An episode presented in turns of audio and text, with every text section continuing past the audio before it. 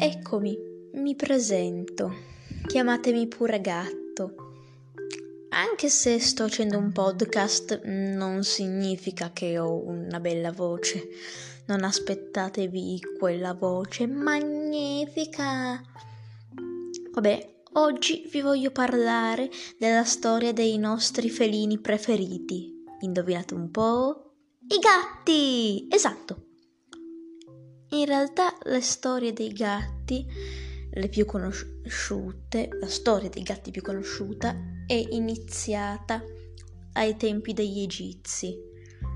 Gli egizi, visto che avevano il problema dei topi, dovevano usare degli animali che scacciassero i topi dalle loro coltivazioni, visto che, come potete ben sapere, i topi non mangiano solo formaggio mangiano anche grano, mais, t- tutti i cereali che gli capitano a tiro.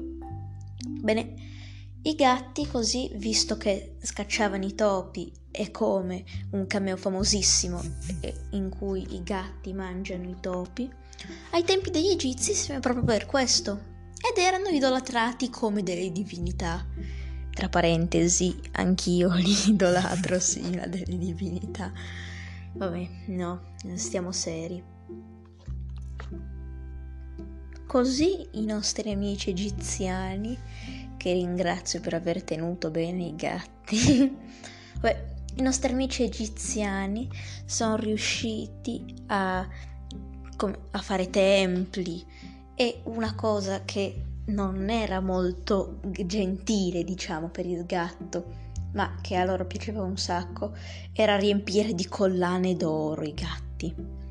Sì, mi sembra che erano i gatti della razza Abissini, non è molto preciso la fonte, ma questo non c'entra. E questi gatti loro li riempivano di collane, pietre preziose. Diciamo, un, una, una gattara ai tempi degli egizi avrebbe, se avrebbe avuto più soldi di un faraone per poter tenere tutti quei gatti, visto che non solo per il cibo, ma anche, come ho detto, per le collane.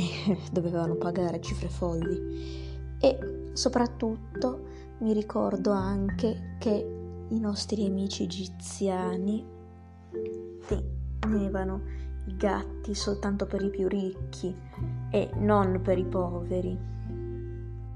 Ed inoltre i gatti, un'informazione che mm, non sarà proprio utilissima ma che vi potrebbe far piacere, erano raffigurati anche come le guardie, mi sembra, del regno dei morti. Poi probabilmente sbaglierò. Ma vi prego, perdonatemi. Allora, io vi saluto anche se vi avrò spaccato i timpani con la mia voce orrenda e che veramente quando cantavo da piccolo nel coro della chiesa si ero costretto. Vabbè, quando cantavo a momenti spaccavo tutti i vetri. Comunque vi saluto e spero di risentirmi con voi. Ciao ciao!